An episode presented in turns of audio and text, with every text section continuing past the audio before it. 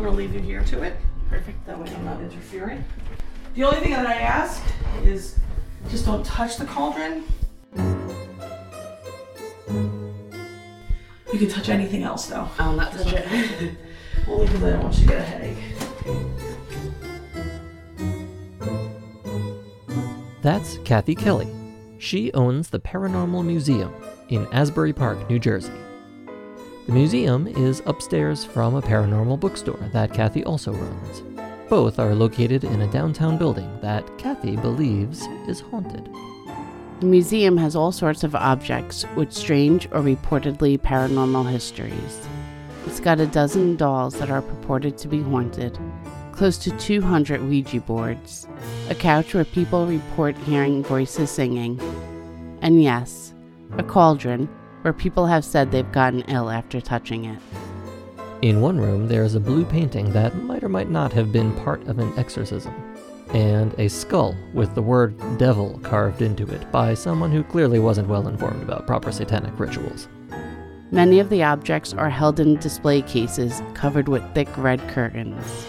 During tours, Kathy pulls back the curtain at each section, dramatically revealing the items hidden behind. She says keeping some of that information hidden helps keep her guests focused on whatever object she wants them to pay attention to next. So there's a little bit of a theatrical component to it, um, and I just think it kind of allows us to tell the stories better. In recent years, Kathy has also started conducting seances, where she attempts to channel messages from spirits. She likes to keep the seances light, so even if you don't have a paranormal experience, at least you still have a good time. And we do laugh a lot, and we have a lot of fun, because at the end of the day, you know, you're going to a seance, you know, you're a nut job, right? Like, we're all crazy. Let's just, you know, have fun, uh, be crazy together. One day this past summer, Kathy came across a board game that she'd never heard of, a game about communicating with the spirits of the dead. She'd found the game Mysterium and bought it. Less than one week later, she got an email from us asking her to be on a podcast about that very game. Was that meant to be? Or are we just seeing some deeper meaning where none exists? You're listening to Immersed. I'm Suzanne Zinsley. And I'm Chris Zinsley. Each episode, we take you deep inside the world of a game. In Mysterium, players pretend to be paranormal investigators. One player acts as a ghost. The only way they're allowed to communicate with the other players is by passing them clue cards. Each card is illustrated with strange, dreamlike imagery, like a masked figure on a desert train, or a massive tarantula on a chandelier. The game is all about working together cooperatively to interpret those clues. Mysterium was created by a pair of game designers from Ukraine, Alexander Nevsky and Oleg Sidorenko. We spoke with Alexander during the Spiel gaming convention at Essen, Germany. He told us the roots of Mysterium go back to when he was a child, when he would play old point-and-click computer games like Myst with his mom. And as a kid, when I, I was kid, I all the time asked my mother to play with me, because if she played with me, maybe she buy a new game for me. Maybe she also like it. Alexander's mom enjoyed the adventure of those point-and-click games, so that's what they played. We can play together because uh, she uh, loved literature very much, and here it's possible to find a good plot. When he became an adult, Alexander started designing and publishing board games with his friend Oleg. At the time, the market for board games in Ukraine was still pretty small. And like a lot of independent publishers, the company he and Oleg ran was barely generating enough money to stay afloat. That meant the company's next game was a make or break situation. So our last chance was this game. If this game will be successful, so we can continue. If no, I change my work, yeah, Oleg also. And so it was like, okay, last chance.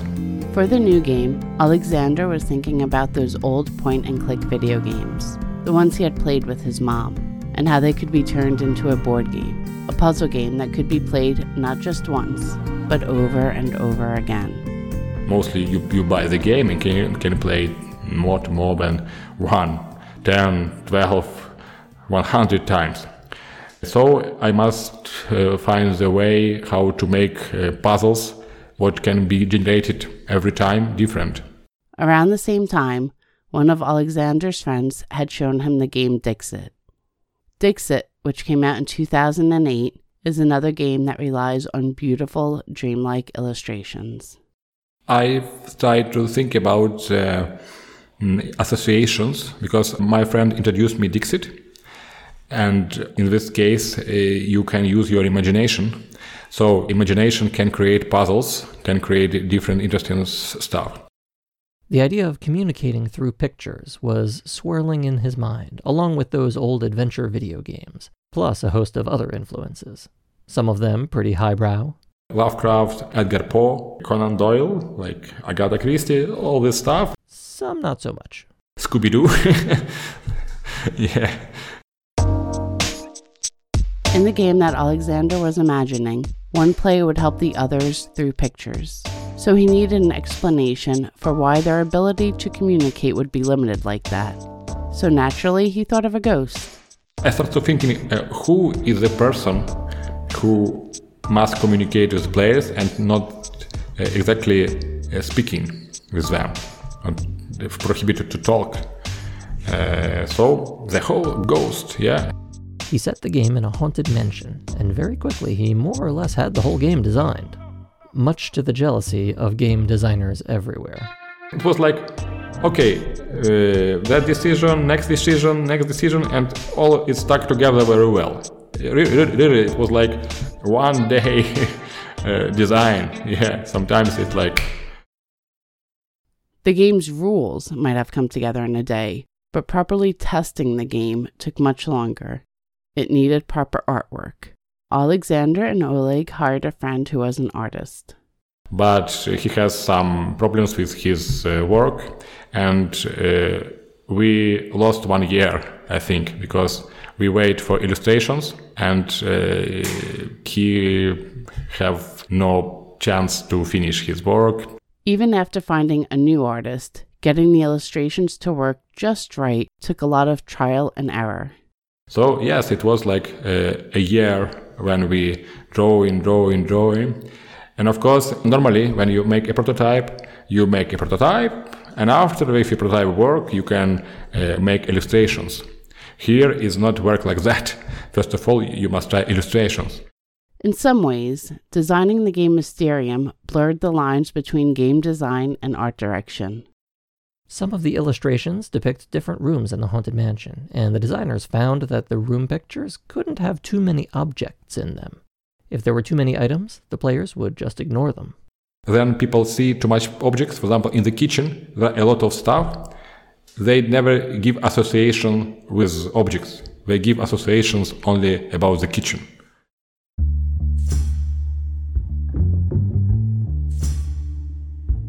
Mysterium takes the idea of ghostly messages and turns them into a game. In real life, people have experiences that are hard to explain all the time. People like me. When I was touring the Paranormal Museum in Asbury Park, Kathy showed me one of the largest objects in her collection, a jail cell door. The door, which weighs two hundred eighty pounds, came from Ohio State Penitentiary. That penitentiary has been called one of the most haunted locations in the country. Before Kathy took me upstairs, she locked the front door to the store. We were the only people in the building. But as she was telling me about the door... So Ohio State Penitentiary was the site of a massive fire in nineteen thirty um, that led to the loss of life of three hundred sixty-two people. It was the largest... There was the sound of a door slamming downstairs. Hello? Is somebody down there? Um, the largest loss... Well, now you just had your first paranormal experience. The largest loss of life in an American fire uh, to, to that date. It's hard to hear on the tape, so here it is again. Um, that led to the loss of life of three hundred sixty-two people. It was... Go ahead and skip back a few seconds if you want to listen to it again. It was like a definite door slam. It, there was no, like, no, maybe I misheard something. Like, you could feel the floor shake from the door slamming. I, I, I can't explain it. She asked Kathy about it.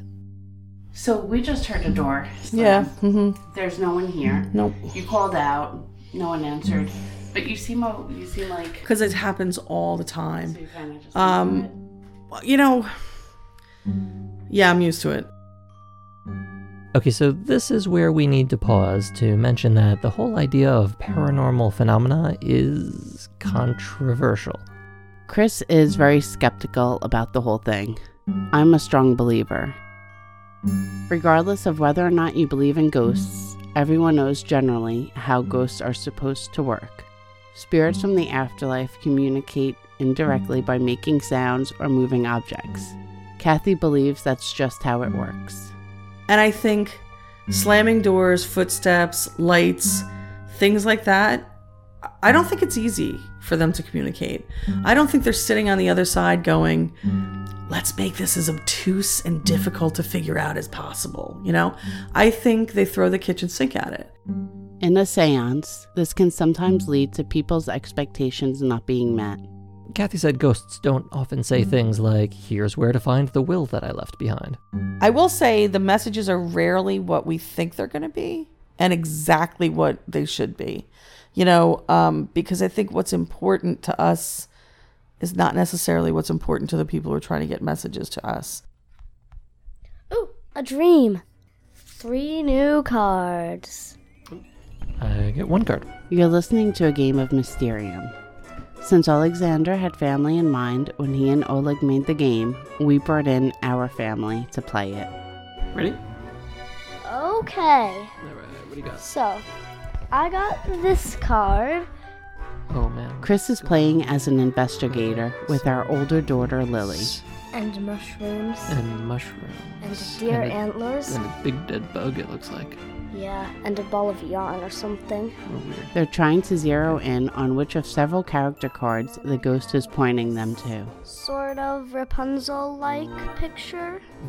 With a knight with a sword. Chris's mom, Sharon Hurley, is giving clues as the ghost.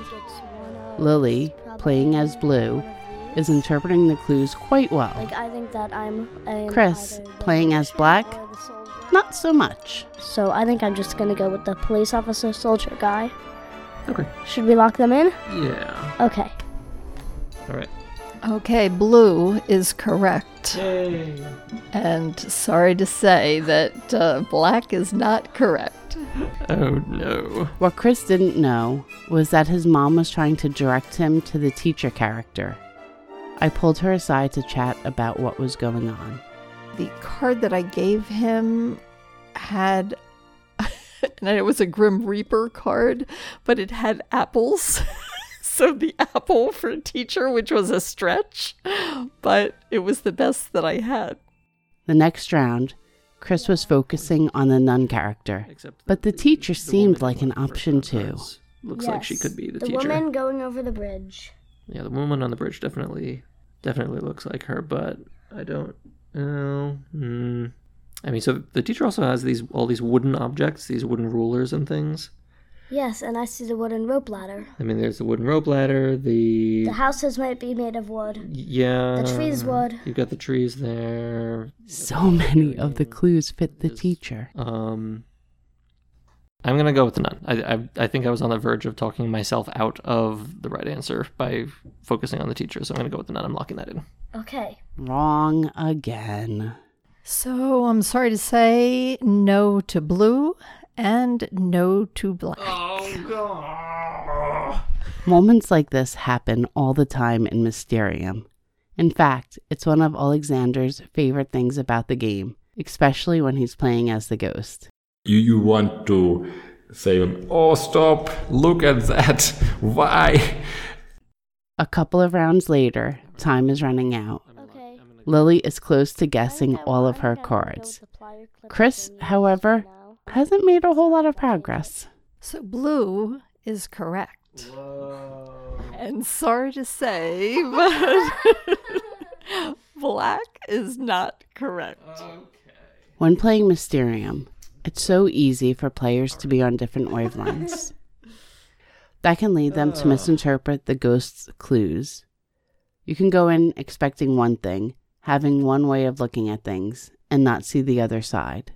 In fact, one of the most fun parts of the game technically comes after the game has ended, where the ghost and the investigators discuss the clues and meaning that was behind them.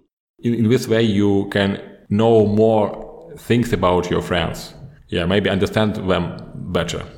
That's one of the missions of Mysterium, getting people together to help them see things from another perspective. It's a noble goal, but it might be easier to accomplish that in a game than in real life. Kathy from the Paranormal Museum told us that visitors often come in with strong beliefs about the validity of ghosts and spirits. Some believe, some don't.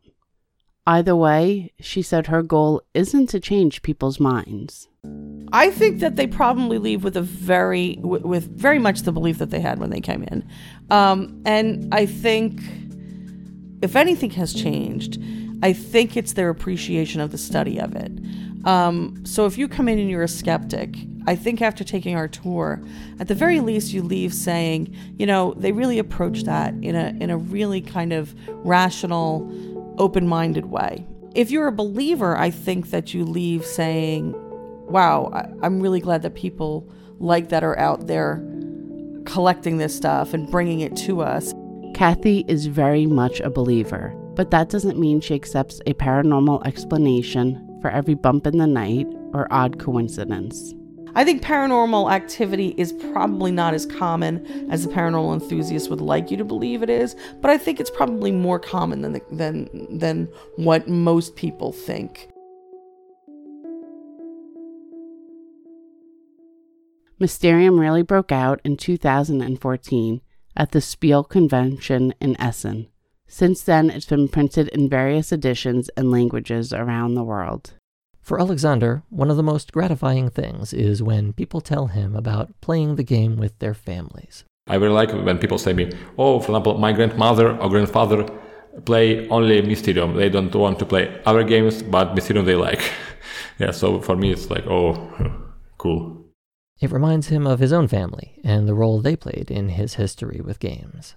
When I planned uh, to do Mysterium, I also want to play with my mother.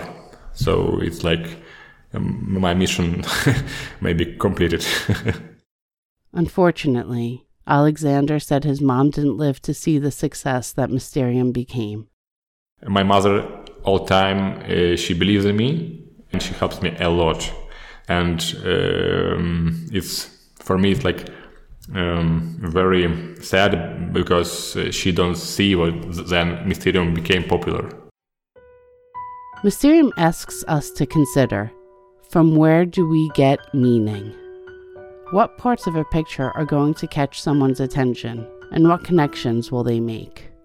But also, what is meaningful and important to us in this life, or in the next?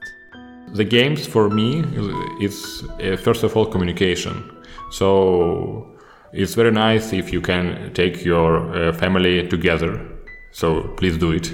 With Mysterium or other games. Ultimately, you don't have to believe in communicating with ghosts to understand why people want it to be possible. I want to believe because uh, now I, uh, all my parents are, are dead and I really miss them. And in some cases like like like that, I want to believe what it's possible. Yeah, and I think uh, it's impossible to have answers to all the questions. In some way, I'm agnostic. Yeah, so more more we know, the more questions we, we, we have. So maybe, maybe if uh, I think emotions and uh, relations, uh, the things like love are most important in our life. Uh, your family, your friends, uh, your children are the main things what keep us uh, people. So yeah. I want to believe, really.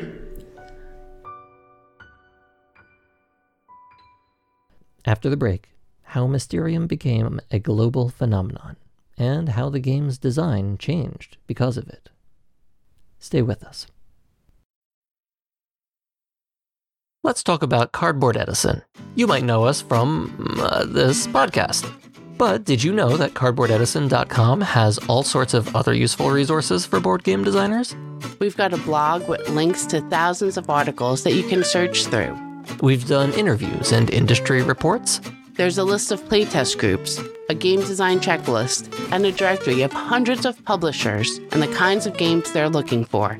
We have a weekly newsletter that's filled with game design tips and resources. We even run an annual contest for unpublished game designs. Pretty much anything a designer could want, we've put it all together in one place. If you got an idea for a board game, check out cardboard edison dot com to get started. Tell us we sent you. That was weird, right? iGames, the Ukrainian publishing company run by Alexander Nevsky and Oleg Sidorenko, released the first edition of Mysterium in two thousand thirteen. If you've ever played the game, there's no telling how similar the game you played was to that first edition. Mysterium's first exposure outside of Ukraine came when a pair of international publishers attended a local gaming convention there. Ignacy Trawiček from the Polish publisher Portal Games, and Egils Grasmanis from Latvian publisher Brain Games. It was the first time somebody so well-known came to our board game convention. The game made quite an impression. And I was also surprised that people like it so much, and it was like, wow, uh, okay. Alexander told us that Ignacy insisted on finding artists to quickly create more cards for the game. They rushed to have the updated game ready in time for the major upcoming convention in Essen. And it was like, boom. The game had found an international audience, eager to get one of the few copies that were available in Germany and bring it back home. Since then, numerous editions and expansions have been made for Mysterium. Some international editions have changed certain aspects of the original game design. The version that's most widely available in North America added an extra system where you can essentially bet on whether the other players are going to guess correctly. But back in two thousand fourteen and two thousand fifteen, excitement for the game was spreading faster than copies of it could reach players. Before it was available in the U S, a lot of players here first learned how to play Mysterium secondhand, or from rulebooks whose translations were questionable at best. This created a culture of house rules around the game. A lot of players still play Mysterium with their own preferred house rules. We do. Alexander says he still likes the original rules the best, but he doesn't mind players changing the game to play it however they have the most fun. Before, when I, for example, uh, work on my first game, I think what, what is more important, theme or game mechanics, what is first, what is second. But now uh, I understand what the main mission is, uh, feelings, what people feel during the game, what emotions they have. So if you want to change something and you still have the same or better level of fun, it's, it's really okay.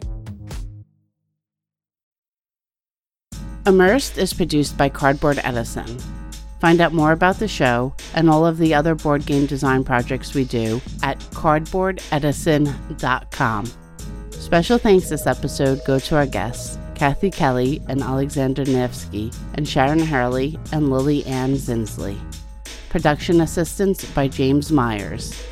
Music credits are available in the show notes. Cardboard Edison is backed by our patrons on Patreon. You could lift our spirits by becoming one of our patrons. You can listen to episodes before they officially release, and you can hear extended interviews with our guests, Alexander Nevsky and Kathy Kelly, including a second unexplained moment during Suzanne's trip to the Paranormal Museum, only by supporting Cardboard Edison at patreon.com slash cardboardedison. I'm Suzanne Zinsley. And I'm Chris Zinsley. And join us next time as we become immersed in another game. Immersed is also sponsored by Haba U S A Games, German design and quality, children's and family games that adults enjoy playing. Home of Rhino Hero, Karuba, and Animal Upon Animal. Learn more at haba u s a dot com. Smirk and Dagger Games, makers of emotionally engaging, immersive, highly thematic games that create a stir. Find out more at smirk and dagger dot com. Van Ryder Games presents Graphic Novel Adventures, a new line of game books where you are the hero. Graphic Novel Adventures, your choices, your adventure, your story. Visit van ryder games dot com. Formal Ferret Games, publisher of the networks Bad Medicine, Wordsy, and the upcoming High Rise. Go to formal ferret games dot com for more. Indie Boards and Cards, the maker of Coup, a dystopian social deduction game of assassination, deception, and elimination. Will you be the last one standing? Find out more at indie boards and cards dot com. Brotherwise Games, makers of hit games Boss Monster, Unearth, and Call to Adventure. Brotherwise Games brings everyone to the table. Visit brotherwise games dot com. And Breaking Games, from strategy games like Rise of Tribes, party games like We're Doomed, and family games like Sparkle Kitty, Breaking Games has something for everyone. The best way to break the ice is through play. Visit breaking games dot com.